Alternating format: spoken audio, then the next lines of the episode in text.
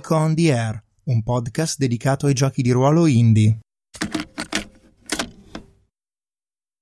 Allora, abbiamo parlato estensivamente di fantascienza, fantasy e di steampunk e credo che possiamo essere arrivati un po' alla nostra tappa, che era appunto cercare di sfiorare almeno la superficie di questo genere e direi che possiamo andare verso la conclusione e come si fa in conclusione di solito si fanno tutte le cose extra per cui secondo me non possiamo fare a meno di parlare appunto di Elar perché tu l'hai già accennato un paio di volte tu hai scritto Elar nel 2009 è stato pubblicato sì. è un gioco che già quando di fatto sono diventato attivo in community attorno al 2011-2012 era conosciuto da tutti gli addetti ai lavori, ma adesso sono passati un po' di anni e secondo me quelli che seguono per esempio i canali YouTube non lo sanno cos'è ELA, per cui parlaci del tuo gioco. Allora, ehm, ci sono due, due, due, discorsi insomma da fare dietro questo gioco qua. Allora, possiamo ufficialmente dire, dico ufficialmente perché è una cosa che non ho detto io ma che mi è stata detta, che è ufficialmente diciamo il primo gioco di stampo forgita pubblicato da un autore italiano. Chi è che te l'ha detta? Credo proprio Michele, Michele Gelli, credo proprio. Però non, non, non, non, so, non so, cioè comunque usciva fuori da quei discorsi lì. Allora, se ti può consolare, quando per andare alla conferenza degli autori italiani a Lucca di quest'anno mi sono informato sui giochi forgiti dal design moderno, venuti fuori dai game designer italiani, anche a me risulta questa cosa. Ecco, vedi? Allora possiamo dare questa ufficialità. Sicuramente non è il primo scritto, eh, perché io ho iniziato a scrivere in un momento in cui c'era tanta altra gente che scriveva e portava in giro prototipi di giochi e via dicendo. Diciamo che è il primo che è stato pubblicato ufficialmente da qualcuno. Sì, sì, parliamo di giochi pubblicati.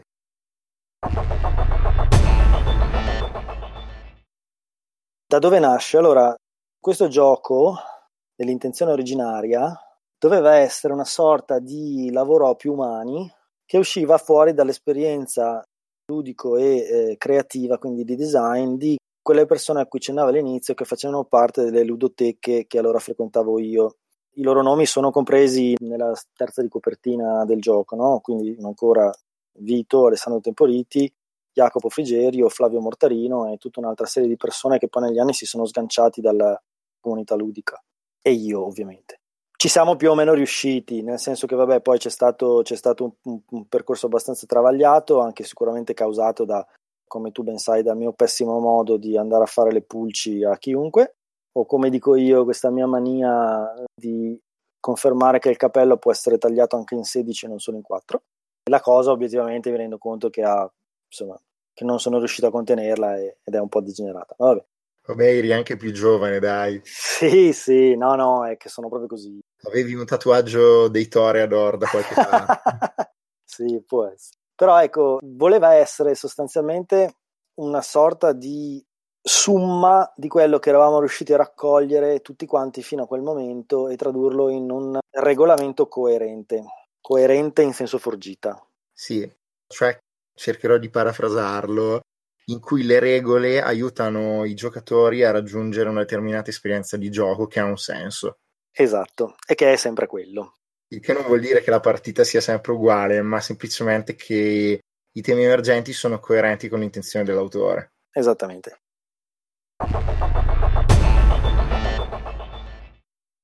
Si era partiti da un po' di pezzi e a un certo punto quando si è cercato di capire che setting dargli, che, che ambientazione dargli, io ho tirato fuori dal cassetto delle mie vecchissime mappe scritte, disegnate a mano, che di fatto erano una pessima copiatura delle mappe del libro game di Lupo Solitario. Il Magnamund. Il Magnamund. E parlando di queste mappe, sostanzialmente a, eh, a, Flavio Mortarino è venuto in mente dicendo ma invece che fare la solita boiata fantasy, perché non facciamo una roba steam fantasy? E da lì è esploso, cioè è sembrato proprio, sai, la scintilla che mancava per far nascere tutto. E da lì siamo, siamo partiti. Che cosa vuol dire essere Steam Fantasy? Visto che diventa un ulteriore sottogenere di quello che abbiamo detto sopra. Steam Fantasy vuol dire che io ho tutte le caratteristiche estetiche e la maggior parte delle tematiche di un gioco steampunk, però la specifica tecnologia a vapore che funziona in questo mondo non funziona perché brucia il carbone, ma funziona perché c'è dietro un, un qualcosa che dà energia partendo da un principio magico. Siccome però doveva essere, da tutti i discorsi che ci siamo fatti, un motore, un'energia che comunque fosse in qualche modo spiegabile all'interno di una protoscienza, ci siamo immaginati un'evoluzione che da un mondo fantasy classico, come può essere quello di Tolkien, si sviluppa verso un mondo tecnologico e di conseguenza si scopre che sì la magia esiste, ma che c'è una motivazione, una spiegazione scientifica dietro al funzionamento della magia. E quindi abbiamo introdotto questa che sembra, o forse è una grossa supercazzola, che è la particella quantistica della magia, cioè il magitrone. E quindi, di conseguenza, la magia è possibile come è possibile il magnetismo, perché ci sono gli elettroni. La magia è possibile perché ci sono i magitroni. E dopodiché siamo passati, diciamo, alla parte di sviluppo storico-geografica e sociale, facendo cosa? Immaginandoci in che modo un mondo come poteva essere quello della seconda, terza era di Tolkien potesse svilupparsi verso un contesto imperialista coloniale tipico dell'era vittoriana. Perché racconto tutte queste cose? Per far capire quanto incida nello sviluppo anche di un gioco, ma poteva essere anche lo sviluppo di un romanzo, la decisione di aderire in un modo o nell'altro a uno specifico genere, cioè devi traslare tutto. Non puoi semplicemente dire ci sono gli elfi con le macchine a vapore, perché sennò esce quel purpurri che è stato Eberron che nessuno ha ancora capito che genere è. Techno fantasy. Sì, techno fantasy, capito? Ma neanche, perché in realtà techno poca roba. Sì, più che altro in genere, adesso dirò una cosa per la quale molti non saranno d'accordo, ma spesso e volentieri D&D adotta un approccio estetico alle ambientazioni più che tematico, ma perché poi dopo in gioco è difficile perseguire quei temi, ecco. Sì, perché non hai un regolamento che ti supporta i temi, chiaro. Invece noi avevamo l'esigenza di fare questa cosa qua. E quindi c'è stato tutto un discorso, adesso non ti, to- non ti sto a ricostruire perché in realtà il gioco ha avuto, ha avuto uno sviluppo penso di due anni e mezzo, tre anni, cioè ci abbiamo lavorato parecchio, per andare proprio a ricreare quel contenitore credibile all'interno del quale un certo tipo di storie hanno senso. Il mondo quindi, seppure abbia la presenza di queste, chiamiamole come razze, razze classiche del fantasy, che però hanno, hanno, di fatto nomi diversi, cioè non si chiamano elfi e nani, ma si chiamano denoreani, antichi, eccetera, eccetera, potesse però sviluppare effettivamente quelle che sono le tematiche tipiche dello steampunk.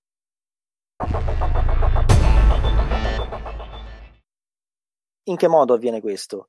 Il gioco chiede in una prima fase ai giocatori di produrre spunti di gioco che possano definire una sorta di scheda della storia, in maniera tale che intorno a questa scheda, che poi ha anche dei valori propri, si possa muovere i propri personaggi in modo assolutamente e stringentemente coerente. In questo caso intendo coerente dal punto di vista delle tematiche.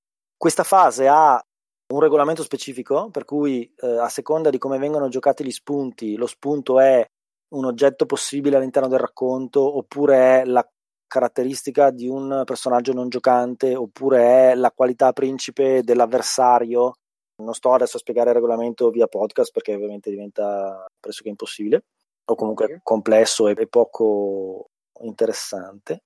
E una volta completato, si passa alla definizione dei personaggi e si inizia la parte di gioco. Questo schema di prima raccolgo spunti e poi gioco è poi un'evoluzione che molti giochi forgiti hanno, hanno percorso. Io non mi ritengo, come dire, la fonte di questa roba qua. Era una roba che era molto già in essere in quasi tutti i prototipi dell'epoca. Eh. C'è stato sostanzialmente un periodo, diciamo, di sviluppo parallelo inconscio su certe cose. Però ecco, forse io sono stato il primo a inserire un'alternanza continua di queste due fasi, di preparazione gioco, preparazione gioco, preparazione gioco, che poi si vede per esempio anche nell'unico anello anche in Mouse Guard.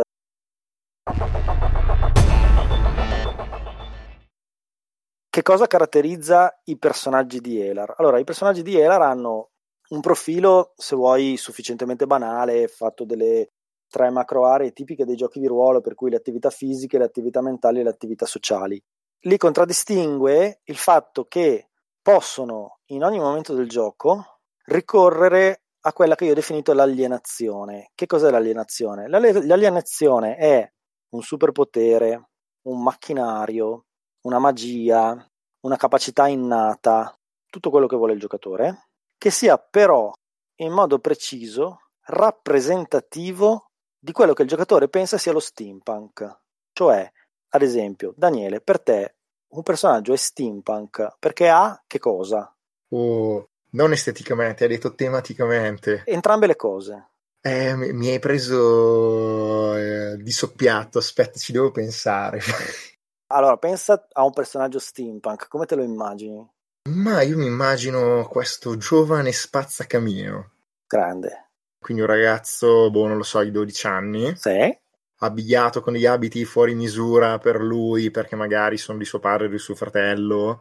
Sporco di carbone perché va appunto a spazzare i camini, con magari le scopette, adesso non so come si chiami l'attrezzatura, ma tanto per intenderci, quella. Sì. Che cosa ti devo dire a parte questo? Allora, questo è un personaggio che va bene per quel, cioè, potrebbe anche essere, non so, un personaggio di Dickens, per cui è vittoriano, ma non è ancora steampunk. Cioè, il personaggio è steampunk perché comunque ha, cosa ne so, il controllo dell'elettricità, oppure ha un braccio meccanico, oppure ha il diario segreto di suo nonno che era Nikola Tesla. Cioè, capito? Allora, eh, ma, eh, butto qui questa cosa, ma mi sembra più fantasy, ma proviamo a vedere. Secondo me, nelle, diciamo, nelle incrostazioni di Fuligine, lui riesce a vedere le cose che sono avvenute in quella casa. Questo è perfetto perché nel manuale di Elar, per esempio, c'è un personaggio che è una ricercatrice di matematica che si chiama, adesso il nome non mi ricordo di cognome, quella dottoressa Kinghella, che ha la, attraverso i numeri la percezione spazia- spaziale del mondo intorno a sé. È bellissima quella che hai detto. Allora, questa capacità del tuo personaggio, vedere nella fuliggine, cosa mi hai detto, il futuro. Cosa è avvenuto in quella casa? Cosa è avvenuto in quella casa diventerebbe la tua alienazione. Allora, in gioco come funziona? Nel momento in cui tu invochi la tua alienazione, vinci il conflitto a cui stai partecipando, cioè butti da parte le carte perché si gioca con le carte, non con i dadi, e hai vinto. Hai vinto, ma generi punteggio alienazione. Quando questo punteggio diventa troppo alto, ci sono ovviamente dei conteggi da fare che adesso non stiamo a spiegare, tu maturi, maturi delle mutazioni. Quindi il tuo personaggio, prima o poi, diventerà in qualche modo, come dire, fisicamente modificato da questa sua alienazione. Cioè il concetto dell'uomo che si modifica per superare le avversità, tipico del cyberpunk e di tutti i generi punk, il famoso more human than human, è elemento di gioco all'interno del sistema. Ho capito. È per quello che io chiedo appunto questa alienazione che sia rappresentativa di quello che il giocatore pensa sia lo steampunk. Perché questa caratteristica dello steampunk prima o poi dovrà essere calata in gioco. È come potrebbe essere il famoso Bart Fort apocalittica di, di Apocalypse World, no? Cioè, buttala fuori sta roba. Però in Elar è strumento di gioco. Sì, ho capito. Eh, costringi praticamente i giocatori a tirar fuori cose esteticamente e tematicamente steampunk per loro e poi dopo ad affrontarle in gioco e a vedere il loro personaggio che cambia a seconda di questo spunto che sono stati loro a introdurre. Esattamente. Ma in modo che non possono controllare del tutto. Esattamente, perché la perdita di controllo della tecnologia è un altro tema importante che differenzia la fantascienza dal cyberpunk. Nella fantascienza pura la tecnologia è quasi sempre controllata o quantomeno studiata e, e bella precisa. Dall'altra parte invece non sai mai cosa ti succede. Sì, sì, c'è anche la paura appunto che le macchine arrivino ad avere una consapevolezza. Esatto.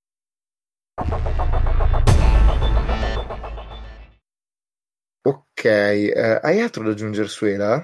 Ci sarebbe tanto da aggiungere, nel senso che comunque alla fine, data questa sua caratteristica, è un sistema che se accato bene ti consente comunque di giocare qualsiasi ambientazione all'interno del quale la perdita di controllo è un tema portante. Ci puoi giocare vampiri. Ci puoi assolutamente giocare vampiri, non solo, ma io so di un gruppo che ha usato Elar per giocare a Dark, a Vampiri Dark Ages.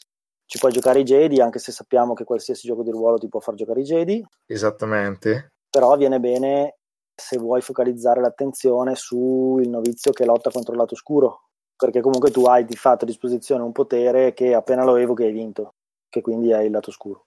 Però per esempio io in alcune partite fatte con, le, con i membri del Flying Circus, con un giocatore in particolare che, vabbè, che è Teo Mora, che di solito gioca solo unicamente live, tranne quando ci sono io, questo mi, rende, mi, mi riempie di orgoglio. Eh, ma negli ultimi anni, guarda che è sempre stato presente all'Arconata, è venuto anche l'Etruscon. Uh... Sì, sì, sì, mi ricordo. E lui mi ricordo che ha giocato un operaio che aveva come alienazione l'alcolismo. Per cui un tema fortissimo, perché, perché poi quando giochi con persone abituate a fare, a fare interpretazione, uso un termine abusato, comunque immersiva, quindi abituati anche al bleed in, al bleed out, eh, toccare certi temi vuol dire sbatterli in faccia alla gente e obiettivamente viene bene. Cioè, mi sono accorto con l'uso del sistema che potrebbe essere tranquillamente usato per affrontare queste tematiche forti sociali in cui appunto la, la perdita del controllo della, del personaggio e della persona può di fatto creare archi narrativi forti.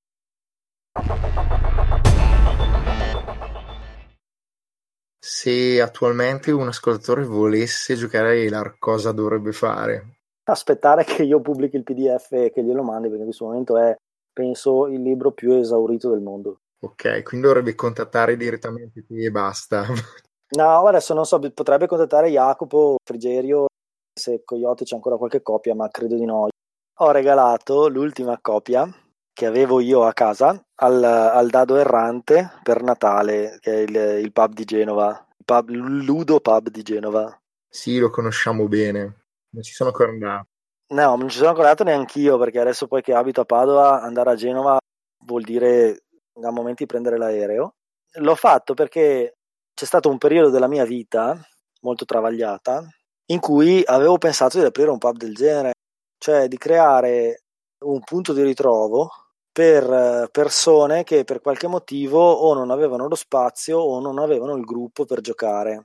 E questa idea poi si era in qualche modo ampliata nel momento in cui con le ludoteche di qui sopra mi ero messo a scrivere, a scrivere Elar perché avevo notato che la cosa più difficile da mettere in piedi erano delle sessioni di playtest. Per cui riuscendo ad avere un punto di riferimento, all'epoca insomma erano gli albori di internet, internet si usava per mandarsi le mail, non certo per fare le cose che facciamo adesso, avere una base fisica in cui autori o appassionati o insomma gente che si interessa di giochi di ruolo potesse trovarsi anche per caso, secondo me era ed è ancora un'idea vincente dal punto di vista della creatività ludica, cioè adesso ah, viene fuori la, la, la mia parte diciamo così più romantica, no? tutti, tutti, i grandi movimenti artistici, tutte le avanguardie artistiche sono sempre nate intorno a bistrò, a caffè, a, a luoghi dove, dove, queste persone si trovavano a gozzovigliare, a perdere tempo tra, tra una creazione e l'altra. No? Questo almeno fino, fino, a prima che Warhol eh, ci spiegasse che la differenza fra arte e, e commercio sta soltanto in quanti soldi riesci a produrre con un'opera. E quindi, e quindi, secondo me questa logica di avere questo ludopub eh, di, di, di riferimento e di incontro è, è, molto affascinante. Alla fine, anche per gli autori di gioco di ruolo, per chiunque diciamo ha un hobby o ha interesse in un qualcosa di creativo, il confronto fa metà o più del lavoro, cioè la creatività è e deve essere un processo condiviso, cioè già solo per il fatto che io e te abbiamo parlato stasera di cose, eh, voglio dire, stanno venendo in mente un sacco di, di, di, di giochi, di racconti che potrei scrivere o che potrei fare. Assolutamente, e oltretutto il, diciamo, questo processo di creazione di luoghi di ritrovo in questi anni, ma proprio in questi penso ultimi due anni, eh, si è concretizzato anche nell'esperienza del gioco di ruolo al buio, di cui il dado errante è uno dei luoghi di ritrovo a Genova, nella fattispecie. Sì, adesso io non ho ancora partecipato a eventi di questo tipo, però sì, è, è, è la logica che stavo dicendo, nel senso io ho un punto di riferimento dove so che vado, passo una serata, gioco o non gioco è una mia scelta, ma sono all'interno di un contesto attivo e aperto nei confronti dell'attività del gioco di ruolo. È una cosa che secondo me manca, nel senso noi abbiamo cercato, noi diciamo persone che si erano interessati alla The Forge, eccetera, abbiamo cercato di creare questi spazi online attraverso gli hangouts, attraverso forum e via dicendo. Però poi alla fine, guarda caso, i momenti migliori, più creativi, più amicali, più sociali erano le convention, no? Ma lo sono ancora adesso, io credo. Sì, sì, sì, però adesso forse è più chiaro, no? C'è stato un periodo in cui si pensava che l'online potesse surclassare qualsiasi cosa. E quindi avere un luogo come il Dado Errante che di fatto si comporta come una convention ma non ha delle date, diventa probabilmente un facilitatore nei confronti di tutte quelle che sono le attività che si fanno all'interno della convention, per cui i ritrovi, i playtest, l'aggancio di persone nuove, lo svecchiamento di questo mondo di gioco di ruolo che alla fine comunque è ancora, secondo me, troppo spesso frequentato da nerd, ma, ma io sono uno di quelli. Mi piacerebbe che ce ne fosse quasi uno in ogni città, insomma, che ci fosse una grande lega di ludopub che si scambia anche informazioni, si scambia esperienze, perché no si scambia anche giocatori. Cercheremo di lottare, tra virgolette, di impegnarci, che forse è un termine più appropriato, per far diffondere questo genere di locali e questo genere di attività. Ecco, comunque se volete provare Elar e frequentate il dado errante, là c'è il, il mio manuale.